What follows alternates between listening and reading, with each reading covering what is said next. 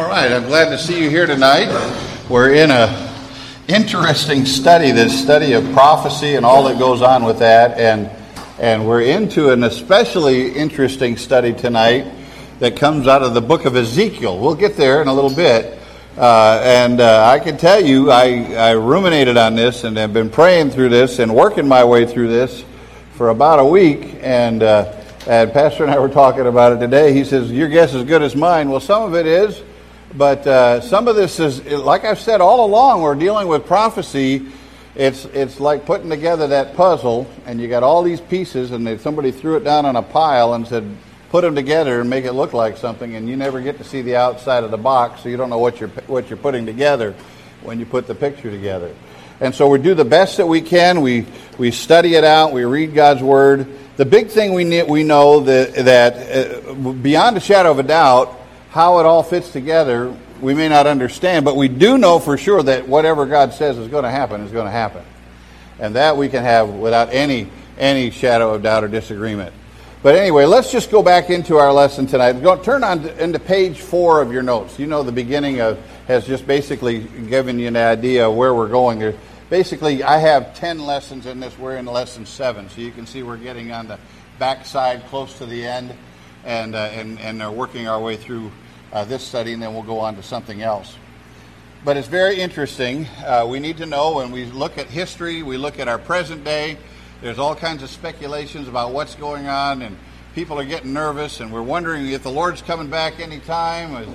Are we seeing the mark of the beast? Are we seeing things like this happen right now? We're not. We're not. That happens after we get out of here. But let's let's just review real quickly where we've been over the last several several weeks. In page four, Jesus told us how to re- how we are to respond as we prepare for the Lord's return. Uh, we know that He's coming. Uh, you're going to see things happen. You're going to be signs. Luke chapter 21, verses 25 to 28. There will be signs in sun and moon and stars, and on the earth dismay among nations or we're living in that, in perplexity at the roaring of the sea and the waves. This global warming we see, men fainting from fear and the expectation of things that are coming upon the world. Boy, you see that, you listen to the news, and boy, if you want to get depressed, just watch the news long enough. There's bad things happening, right? And, uh, and then uh, you're going to see men fainting, and then you're going to see, um, for the powers of the heavens will be shaken. Then they will see the Son of Man coming in a cloud with power and great glory. So there's hope on the other end of all of this dismay that's going on in the world. Jesus is coming again. Verse 28 But when these things begin to take place, what do we do? We straighten up, lift up our heads, because your redemption is drawing near. So when you see the trouble in this world, don't let yourself get down in the dumps and in the doldrums and all of the conspiracies and all of the oh no, and all of that that's going on, you say, okay, this is a good sign. Jesus is coming soon, we know. And so be cheerful about it and prepare people about it. You show the joy of the Lord, trusting God, and I think that's going to be a very effective way of drawing people into accepting Jesus Christ as Savior. So we stay positive when the whole world looks like it's falling apart. Yes, sir. Now that's going to be, I think that's going to be the second coming at the end of, of the tribulation period. You're going to see all these things. There's no signs that you're looking forward for the rapture. It's just the next thing to happen. But, but if we know these things, these signs and all these things are happening, that's going to happen. But we, we do know that those things are going to happen. And so we know that the Lord's coming back. So we just stay encouraged. We just stay, just keep understanding that, that we're, we're not going to have to go through all the troubles. Uh, we just keep looking for the Lord keep our eyes uh, aimed high. So when we see trouble in this world, we just look look to heaven and say, Lord, help us. And you look for his coming.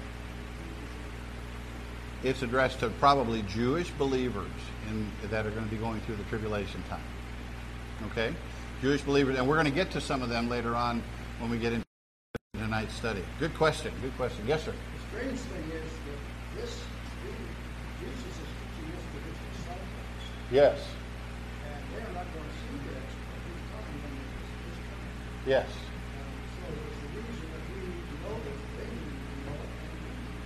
Right. We need to know it because we need to be reminded that Jesus is coming. It'll be easy for us to just go about our daily lives and just forget about all of this and just say, well, it's going to happen one way or the other. But when we know we know these things are happening and people are getting distraught about things, we can say, "Hey, this just means Jesus is coming. Let's just get let's start looking to him." The answer is not going to be found in the news, it's not going to be found in politics, it's not going to be found in medicine, it's not going to be found in anything else. The answer is Jesus Christ. So he's coming. Let's get ready for him. Okay? All right, good. Good, good.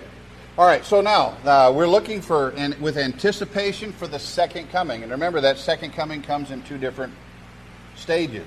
You got the the uh, rapture, number one on page four, and then later on, we haven't gotten to it yet, is the second coming when Jesus comes down to set up the millennial kingdom. We'll get to that in the next week or two. Okay? So that's where we're going here. Okay? We are to be looking for the appearing of the Lord Jesus Christ. 2 Timothy chapter 4, verse 8 says there's a crown laid up for those who are looking for his coming.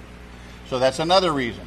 We look for him so we can stay encouraged. We look for him so that we can gain that reward when the time comes at the uh, Bema seat.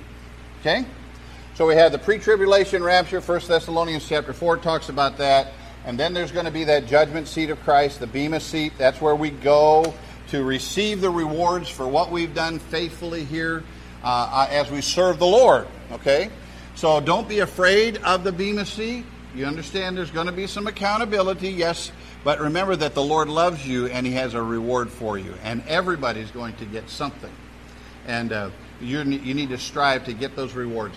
Those rewards will be a blessing. Some of those will, will, will cast crowns at Jesus' feet. The Bible talks about that. But it also tells us where our position will be when we rule and reign with Him. Depending on our faithfulness here, he who's faithful here will be allowed opportunity there in the in the kingdom. So we're not going to be sitting in heaven for the rest of our lives just playing a harp and sitting on a cloud and eating bonbons. You know, we're going to be serving the Lord for all of eternity. And so what we want to do is get prepared for that. It's, it's like this life is like college. You're getting all the training right now. And later on in eternity, the big picture comes in. We, we tend to think of this being the big picture. This is all preparation for what's coming. Okay? So be faithful where you are. Page five, you got the marriage supper of the Lamb. That's going to take place at some point where we, as the church of Christ, are united with Jesus Christ, the groom, the bridegroom, and we have that intimate relationship with Him that is an eternal relationship and being, and being in His presence. Revelation chapter 19, verses 7 through 9. We've been through this, but let me just read this again. Let us rejoice and be glad and give the glory to Him, for the marriage of the Lamb has come, and His bride has made herself ready. It was given to her to clothe herself in the fine linen, bright and clean, for the fine linen is the righteous acts of the saints. Then he said to me, Right, blessed are those who are invited to the marriage supper of the Lamb. And if you are a Christian, you've accepted Jesus Christ as Savior, you're not only invited, you're going to be part of the bride. And so that's a good day that is coming, something for us to look forward to. Those are all positive things that we look at in prophecy and say, this is going to be great. The rapture, the Bema seat, the marriage supper. But also, we have that negative stuff coming, the reign of Antichrist. And we talked about that, and we've been through that. He's going to become, and, he's going to establish a kingdom here on this earth. He's going to be the last dictator the world ever knows. He's going to be part of Satan's empire. He's going to have a false prophet with him. He's going to have all those things. And uh, we've studied all of that out. We know that's coming. And everything seems to be fitting into place for that to happen, but who knows? The Lord could come tomorrow. He could come a thousand years from now. All we know, everybody. My father, when I was, when I, my father died 50 years ago this last week, and uh, and I remember him as a little boy, him telling us, "I think Jesus is coming tomorrow. I think Jesus is coming today. He could come at any minute. Be ready. Be ready." And we need to be ready. That was 50 years ago. My dad believed that with all of his heart. I believe it today with all of my heart. But who knows how long Lord. This is God's business as to when all this stuff happens. We just have to believe it is going to happen. When it happens, that's God's business. Our job is to just kind of remember and believe with all of our hearts that it's going to happen. Okay? So, what's the Christian response? Recognize that Antichrist is coming. Recognize that Antichrist is already defeated in the mind of God and in the Word of God and get busy sharing the gospel. We've talked about that several weeks already, and that's that's the motivation for this. Okay? Then last week we looked at the Great Tribulation, and that's a seven year period of time with a lot of awful things that are going to happen and uh, a lot of things that frighten us when we think about it. But when we know at the end Jesus is going to win, we know we can get through it. And we as believers are going to be in heaven. We're going to be with the Lord during this time. These are things that are going to happen here on the earth. There are seven prominent characters. Page six talks about them. You got the woman clothed with the sun representing Israel. You got the dragon representing Satan. You got the son of the woman representing Jesus Christ. The dragon wants to destroy the son of the woman. Michael the archangel comes in and defeats the dragon with God's power. And then there's a remnant of believers that are saved during the tribulation. We're going to look at that just a little bit even in tonight's lesson. Uh, a remnant of people who come to know Christ during the during the tribulation period. Now, again, I've said before, First, Thess- or First or Second Thessalonians talks about God sending a strong delusion to those who have heard the gospel, and then the rapture takes place. And I think those who have heard the gospel before the rapture takes place will believe the lie of Antichrist and will not really come to salvation during the tribulation period. But there will be other people who had not heard the gospel before and they will see the acts of God during the tribulation period, and they will be drawn to the Lord. They'll be drawn to His Word. Remember, heaven and earth passes away, but my Word never passes away. There will be Bibles here on earth during the tribulation period. And faith comes by hearing, hearing by the Word of God. People will pick up their Bibles during the tribulation period, and they'll see, oh, that's really happening right now. And they'll be drawn to the Lord Jesus Christ, and they will come to know Him as their Savior. There will be people preaching during the tribulation period. We're going to talk about that a little bit too. There's the 144,000 Jewish messengers in Revelation chapter 7 who will be preaching during the tribulation period. There's a remnant of Jews and Gentiles who accept Christ as the Messiah, and the Antichrist doesn't like it, and he goes after them, and they, many of them will be martyred during the time by Antichrist and his crew. Some will survive all the way until the second coming of Jesus Christ, the glorious appearing that's coming. That's God's business. Our business is to prepare while we have the opportunity, right?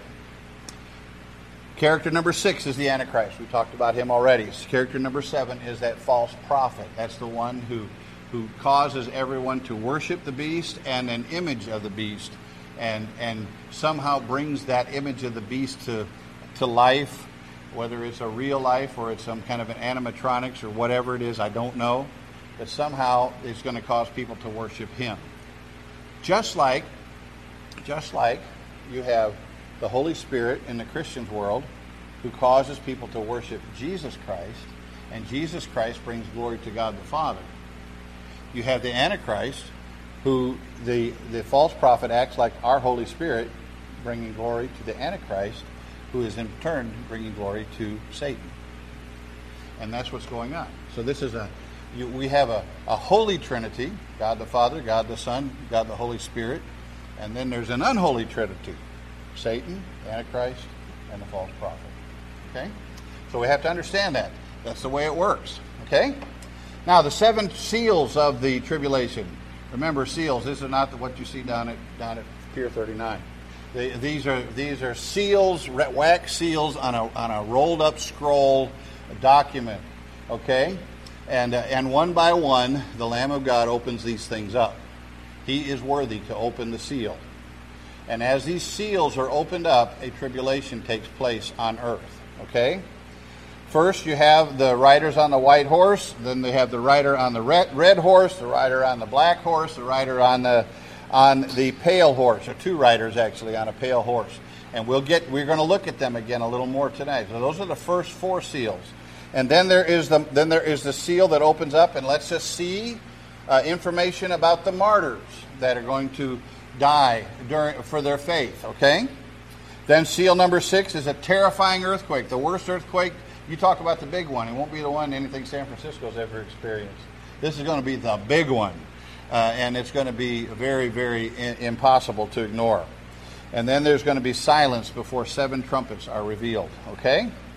Now, remember, the, the, the, the tribulation period is a seven seven year period of time where Antichrist comes in, makes a covenant with Israel. He says, I am your friend. I am going to protect you. he, he kind of tries to get Israel to believe that he is the Messiah. And, for, and, he, and he actually gathers the people together, and it's a very peaceful time, fairly peaceful time during that first three and a half years. That's during that three and a half years that the temple is being rebuilt in Jerusalem. How that's all going to happen, I don't know. Maybe that big earthquake takes the Dome of the Rock out. I don't know. And uh, but somehow they're going to be able to build a temple in Jerusalem on the Temple Mount, and it's and and and the old Jewish worship is going to be restored. All the things are there. By the way, I'm understanding in Israel that a lot of the furniture is already there, ready to go. The I've seen pictures of the of the lampstand that's supposed to go into the new temple. I've seen things like this. And I don't know when this is going to happen. I don't know what it's going to be. But the, the lampstand's worth in the millions of dollars. It's all gold. So it's going to be quite something. I hope to get to see it. I'm planning on taking a trip to Israel in the summer. But um, anyway, we those, these things are all lining up. But that three and a half year period of time is when Antichrist sets up and says, I'm your friend, Israel, I'm your friend. Remember, Israel is the apples of God's eye. Israel is the centerpiece of all prophecy. And, and then halfway through there, there's going to be an event takes place. We're going to talk about that. I think this is the event we're going to talk about tonight that, that sets Antichrist up and says, okay, I'm not just your friend, I am God. And he moves into the temple. And that's when things really get bad. The last three and a half years is when God unleashes all of his wrath and anger because people have rejected him, because Antichrist has set himself up as God's replacement, and God says, I'll have none of that. And he brings all the major judgments down. Okay? All right? Go on to page seven in your notes. Again, review the we had the had the seven characters, we had the seven seals. Now we're looking at the seven trumpets. These are tougher than the seven seals. All right, we talked about this last week. Trumpet number one blows, and an angel blows this, and hail, fire, and blood fall on the earth. Trumpet number two, a mountain sized meteor hits the earth and destroys a third of the, of the uh, life in the sea and the ships. Trumpet number three, an exploding poisonous star of wormwood that gets into the fresh water, and many people die from poisonous fresh water. Trumpet number four, heavenly bodies are darkened. Trumpet number five, demonic creatures from hell are unleashed. Somebody was asking me about those last week. Do you think those are demons? I said, I don't know what they are. I know whatever they are, the Bible in Revelation describes them as being quite ugly and nasty, and if they bite you, you're going to hurt and you're going to suffer, and you're going to suffer big time, and for a number of months, you're going to wish you could die, and you won't be able to die. You'll just suffer. Then you're going to have uh, number trumpet number six, a satanic army of 200 million soldiers shows up to fight against God. And the trumpet number seven, Heaven rumbles as Jesus Christ takes his throne. He's moving in, he's getting ready for that second coming in that millennial kingdom. And there, there's lightning and there's all sorts of things that happen in heaven uh, to prepare for the second coming. And then you have those seven bowls of the Great Tribulation, which are even worse than the seven trumpets. The horrible boil like sores that fall when the first bowl is dumped out. And then boil number two, the sea, or bowl number two, the sea turns to blood everything in the water dies. Bowl number three, the fresh water turns to blood. Everything in the fresh water dies. Bowl number four, inescapable heat overtakes the earth. It, the Bible describes it's like it's like rays of sunlight that are so sharp will come down to the earth and literally scorch people here on the earth.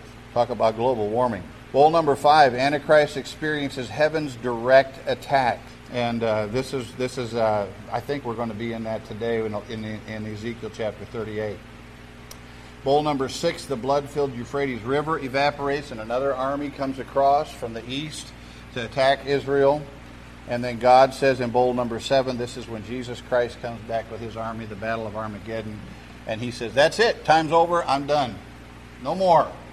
And he and he takes the Antichrist, casts him in the lake of fire, takes the false prophet alive, casts him in the lake of fire. Satan is bound for a thousand years, and the millennial kingdom comes in.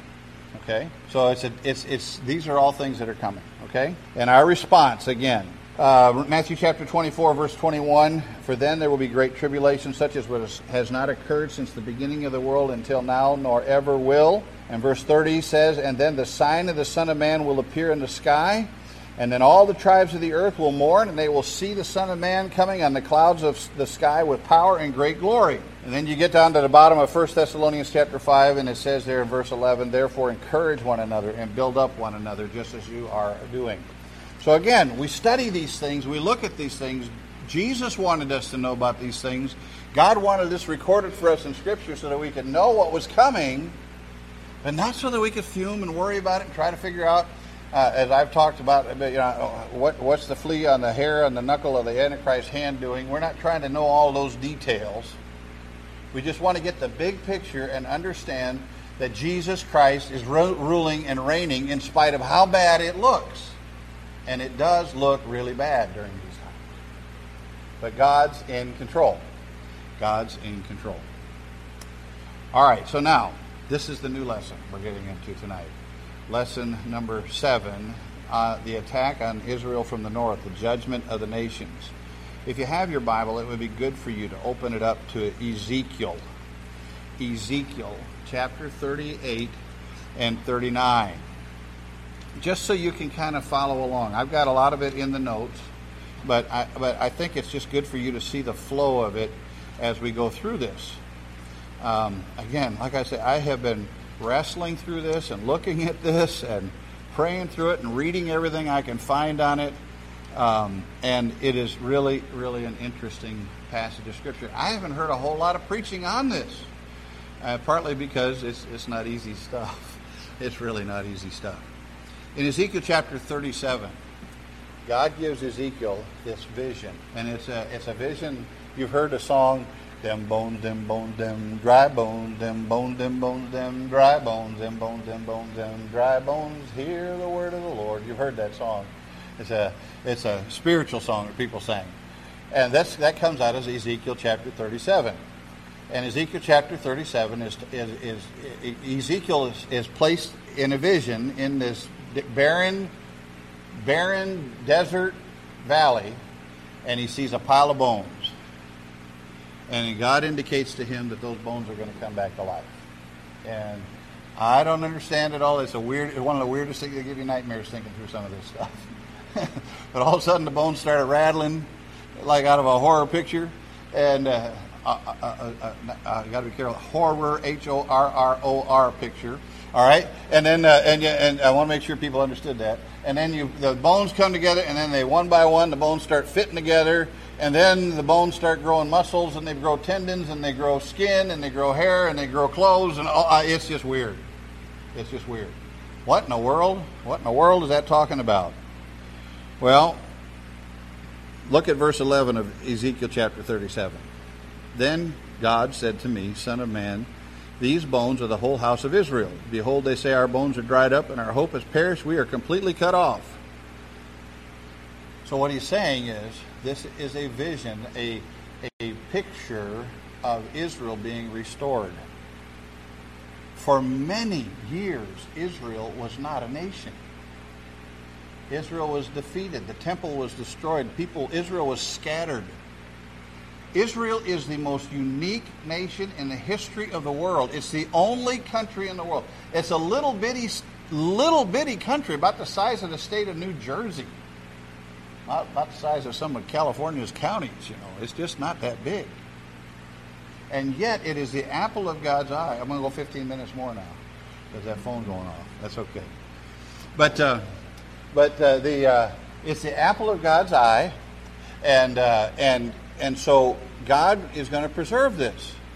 It's the only country in the world that has been scattered around the world, all of its monuments destroyed, and then they come back together and reunite and maintain being a country. Why? Because they're God's chosen people and God wants it that way. So, God prophesied, and Ezekiel at the time, Israel's in trouble. They're not there. And it wasn't until 1948 that all the bones came back together spiritually, physically, nationally, and Israel became a nation again. Amazing stuff. Amazing stuff. All right? So, Ezekiel 37 talks about Israel coming back. You get to Ezekiel 38, and you see that there's a northern kingdom that doesn't like that so much. And just uh, just just give you a quick overview. In 38 and 39, you see a, a, a kingdom from the north comes down and says, We don't like Israel being there, and we're going to take out Israel again. And they gather a huge army, like the sands of the sea army, a, that big of an army. Several nations co- uh, join together and come down to attack Israel. And, and everything humanly says Israel has no chance whatsoever. Interesting, interesting. I don't know exactly when it's going to happen, but I think I've got an idea. Okay? So let me share that with you. All right? Let's go to page 8 in your notes. Okay? In Ezekiel 38 and 39, we see a prophecy regarding the attack on Israel by the League of Nations, led by a leader named Gog. G O G. That's not a typo. Okay? And uh, his people from Magog. Okay, that's Gog is the leader, Magog is the nation of the people. Okay? All right? And so I kind of think this fits in with the four horsemen of Revelation. Because what you have is you have that first horseman who comes in riding on a white horse. That's Antichrist. Uh, you can see in the notes there that that rider is not the same one that you see in Revelation 19. Revelation 19, we see another rider on a white horse. Revelation chapter 6 is the horseman of, of the apocalypse. Revelation chapter 19 is Jesus Christ coming back to set up his kingdom. Okay? And you can read through that if you like, but for the sake of time, we're going to roll on. So in the Revelation, we have two different leaders on white horses. One is Antichrist, one is the real Christ. Okay? Antichrist likes to copy everything Jesus does. Don't you hate that when people copy you? Imagine what God feels about that. All right? So, the writer that we see in Revelation 19 is Jesus, and the writer in, in Revelation chapter 6 is Antichrist. Now, Antichrist has come in again and set up his kingdom in Israel, befriended Israel, helped build the temple up. Everything looks really good. So Israel's now under the protection of Antichrist. And they think things are as easy and as good as they're going to get. They don't have to have an army anymore. Antichrist is going to take care of them. Never in the history of, the, of Israel has it ever been that peaceful. Never. They've always had to have walls around the city. Right now, today, Israel has got the best air force in the world, and they're ready to take out anybody who comes around. They are prepared for battle. Everybody around them wants them. Everybody's got, it's like everybody in the whole world right now in the Middle East has got guns aimed at Israel, just saying, wait for the right time, we're going to get them. So Israel's got guns pointed the other way, saying, we're going to protect ourselves. Y'all are getting sleepy. Maybe I'll make you stand up. All right, hang in there. Hang in there. I'm trying to make this as interesting as I can. All right, now, it's been a long day and it's warm. All right, so we got the rider on the white horse. And then what happens? You got a rider on the red horse. What's that? The red horse is war. Everything looks like peace and safety, and then the red horse comes in. I believe that's the Gog and Magog coalition that's going to come down and attack Israel. Following that, you have, and again, I'm, I'm hitting these things so that you can kind of tie it all together as we go through this because it's kind of tough. You got the white horse Antichrist, the red horse is war, led probably by Gog and Magog, and his coalition of six nations that come to attack Israel. And then you have the rider on the black horse, which is famine and financial ruin. What's the result of war? Famine, financial ruin. And then you have the other horse, that pale horse, death and hell follows that. Again, that's just what I think is happening in Ezekiel chapter 38 and 39, tying it in with Revelation chapter 6. Okay? And I'm not the only one. I've read other books that other other uh, scholars who say the same thing.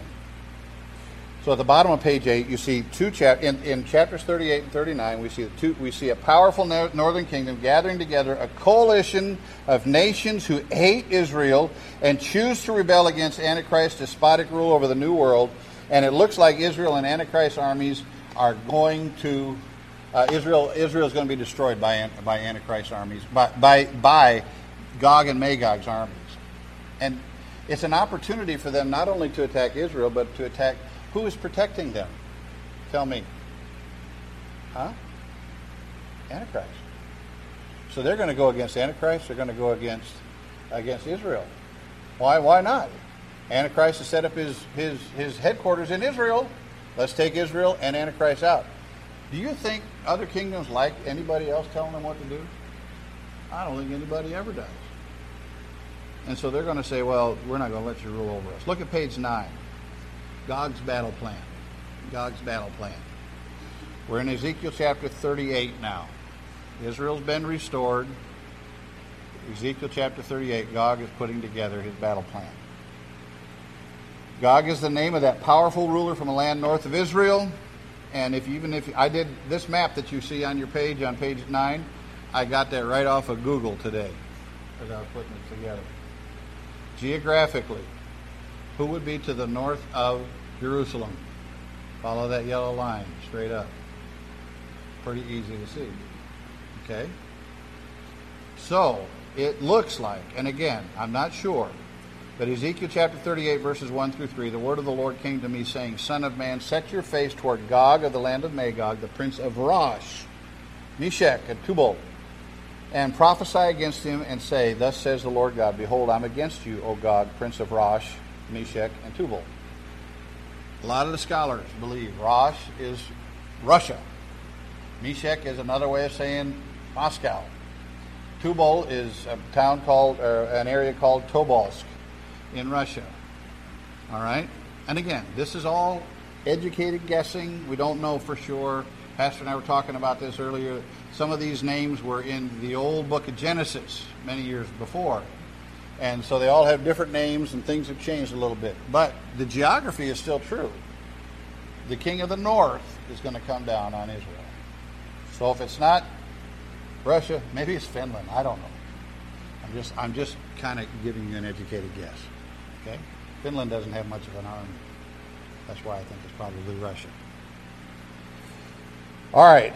Now, the nations that gather align with Gog and Magog underneath the map there. Ezekiel chapter 38, verses 4 through 6. I will turn you about and Put hooks in your jaws, and I will bring you out in all your army, horses and horsemen, all of them splendidly attired, a great company with buckler and shield, all of them wielding swords. Persia, Ethiopia, and put with them, all of them with shield and helmet, Gomer with its troops, Beth Togarmah from the remotest parts of the north with all its troops, many peoples with you. So there's this large coalition of people, and you can see on the map who some scholars say who these people are. Persia is Iran, uh, Put, Libya, Ethiopia, Sudan, uh, Beth Togarmah, maybe Syria, maybe somebody else, Greece, I don't know. Gomer, they say is Turkey, could be, I don't know. These are just kind of educated guesses.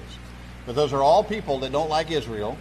Those are all people, all nations that have armies. Those are all nations that would like to have Israel's wealth. Right?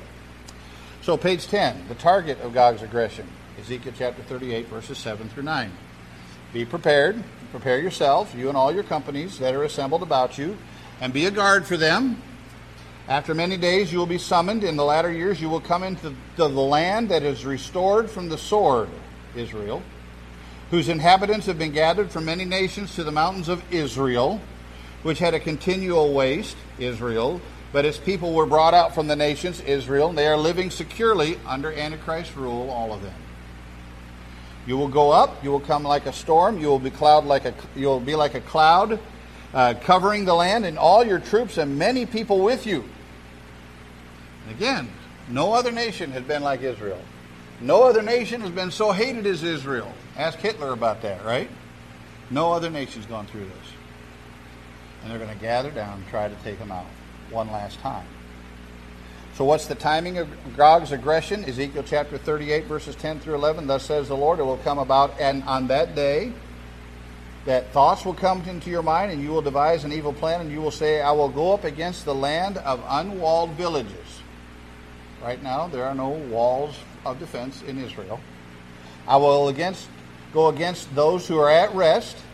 They're at rest because Antichrist has promised them peace and safety. That live securely because Antichrist has promised them security. All of them living without walls and having no bars or gates. Again, so there's never been a time like this in Israel's history. Even right now, today, Israel's prepared for war at any, any moment, prepared for attack, ready to defend its land. So prophecy is a guessing game, but this seems to fit really well with that th- three and a half, the middle of that seven-year tribulation period when peace and safety has been guaranteed by Antichrist. Okay.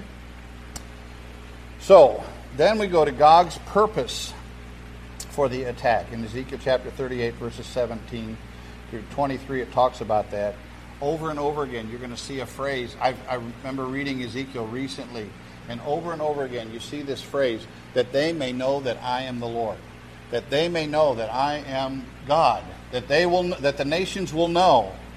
So the purpose of the attack is so that God will prove Himself to be true. So we're, we're going to go into that, okay? Um, I, I told you I think it's to overthrow Antichrist. I got that out of Daniel chapter 11. Let's go there first. God's purpose, Gog GOG's purpose for the attack to attempt to overthrow Antichrist. Daniel chapter 11, verses 40 and 41. Now, I know this has to do with another prophecy, but many say it's a double prophecy a prophecy of something that's taken place in the past, but also has, a, has, a, has its implications for the future. In Daniel chapter 11, verse 40, at the end time, the king of the south, who some people say is the Antichrist because he's in south in Israel, south of Moscow and Russia and all of that, Antichrist, who's made an alliance with Israel, will collide with him, and the king of the north, that's, we believe, Gog, the Russian, and the Russian coalition, will storm against him with chariots, with horsemen, with many ships, and he will enter countries, overflow them, and pass through them. He will also enter the beautiful land, which is Israel, and many countries will fall. So we believe that it's an attack on Antichrist. Russia doesn't want the United States to rule over them. Russia doesn't want China to rule over them, and Russia's not going to want Antichrist to rule over them. Okay? So, page 11. Are you still with me? Are you still there? This is a lot to take in. It took me five days to figure this out. So if you're getting it tonight, you're smarter than me. So hang in there, okay? I'm trying. I'm trying. What is the other purpose? To take out Antichrist, but also to plunder Israel. Ezekiel chapter 38. Let's go back to the Ezekiel 38 passage. That's kind of our key. I will go against the, the land of unwalled villages. I will go against those who are at rest and live securely, all of them living without walls, having no bars or gates, to capture spoil and to seize plunder. Turn your hand against the wastelands which are now inhabited, against the people who gathered from the nations, who have acquired cattle and goods, who live at the center of the world, Sheba and Dedan, somebody Dedan, some people say that's Saudi Arabia, and the merchants of Tarshish, uh, will, with all its villages, will say to you, Have you come to capture spoil? Have you assembled your company to seize plunder, to gather away silver and gold, to take away cattle and goods, to capture great spoil? There are other nations who are not involved in the coalition who are looking at it saying, What do you think you're doing? This is not your business. Stay out of this. Right? So, it, the, the northern kingdom is coming down to plunder Israel, to take wealth from it, and to destroy the hated Jews. Again, the Jews have always been hated. They're still hated today. They will be hated in the future. Why? Because from them the Messiah comes. And sin hates the Messiah. And sinful people join up with those who hate Messiah. Ezekiel chapter 38, verse 12 to turn your hand against the waste place which are now inhabited, against the people who are gathered from the nations. So they're going down to go after Israel. Uh, letter D, to establish control over the Middle East. He said they live at the center of the world. I was reading a book, Bob Shelton, who's a, a good guy on, on prophecy. He says this He says, Israel is known as the gateway to three continents, called the Middle East. Right? It's been called the navel of the earth. I don't know whether I like that or not, but that's what it's called the navel of the earth, kind of the belly button of where everything's aimed. The Dead Sea is known as the jewel box of the Orient. The Dead Sea has a wealth of minerals in it that are constantly collecting in there. And if they can figure out how to mine all of that and pull that out, somebody's going to make a whole lot of money. All right? So they want to get control over the Middle East. They want to destroy Israel. They want to take Antichrist out. They want to plunder the riches of Israel. And then God comes in and defends them. It looks like Israel's a goner. Got to hit this quickly. God ultimately orchestrates an attack. It's interesting to me as I was looking at this, God thinks it's his idea to attack Israel. But God says, no, it's my idea that you attack Israel. Now, why in the world would God want people to attack Israel? So he can defend Israel and say, You can't do that, and I'm going to prove to you that I'm still God protecting them. And I'm going to glorify myself by protecting my people. So God says, I'm going to move in your heart. I just dare you to do it. Watch what I do to you. That's kind of what's going on here. Ezekiel chapter 38, verses 3 and 4. God is saying to, Rosh, to Gog, I will turn you about. I will bring you out. It's me doing this. Gog thinks it's his idea. God says, no, it's my idea. It's hard to say that, Gog and God, but I hope you're getting the idea here. Ezekiel chapter 38, verses 38. He talks about uh, verses 8 and 9. Gog's army is summoned. You will come. Uh, verse 9, you will go up. You will come like a storm. You will be like a cloud covering the land. You're going to come. You're going to attack them because I want you to. Again, why does God want people to attack his people? So he can defend his people and prove himself to be God. Ezekiel chapter 38, verse 14, or verse 15. You will come from your place out of the remote parts of the north, and you and many peoples with you, all of them riding on horses, a great assembly and a mighty army. And you will come up against my people Israel like a cloud to cover the land. And he says, I will bring you against my land. So God's orchestrating all of this to glorify himself. And then God miraculous, miraculously defends Israel. First of all, Ezekiel chapter 38, verse 18. We'll go to verse 19. You can read through this again. There's going to be a massive earthquake. Mountains are going to fall down.